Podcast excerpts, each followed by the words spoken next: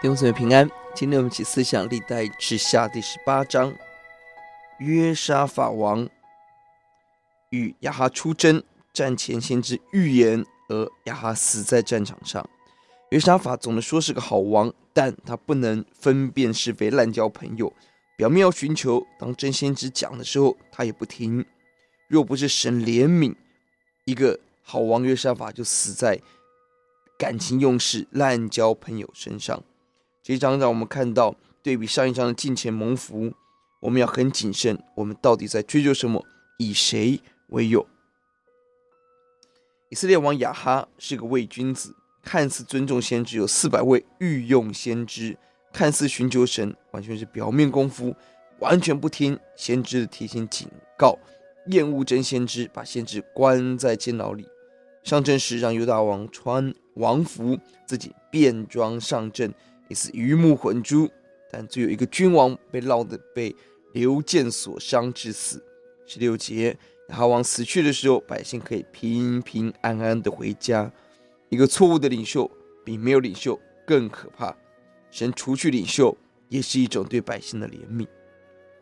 先知米该亚有极大的勇气，长期在这个悖逆君王面前坚持真理，付上了很大的代价。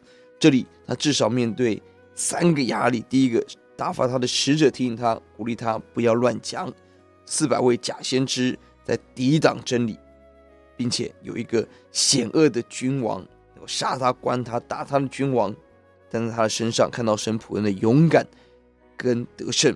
他坚持神给他的意象，不妥协，清楚预言战争必败，君王必死。众先知都在说假预言，因因为有谎言的灵进到先知里面。他在冒着生命的危险抵挡所有的人，神做他的高台，使用他。从假先知的角度给我们提醒，他们有人数的优势。第五节，他们有声光效果奇佳的这个传递信息，他们也可以无理蛮横的打人。二十三节显然跟君王有美好的关系，他们拥有人眼中一切的资源，他们却失去了最重要的一个资源——神自己。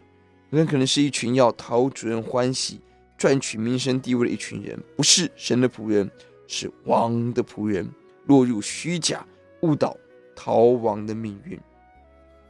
呼求主帮助我们，我们今天做跟随神的人，我们里头要拒绝谎言的灵，我们要的是耶稣。我们一起祷告，耶稣求主怜悯，欧主啊，让我们离开约沙法王的滥交朋友，亚王的虚假。假先知的欧抓混乱，欧抓帮助我们心里头所要的是神的名被荣耀。谢谢主，奉主的名，阿门。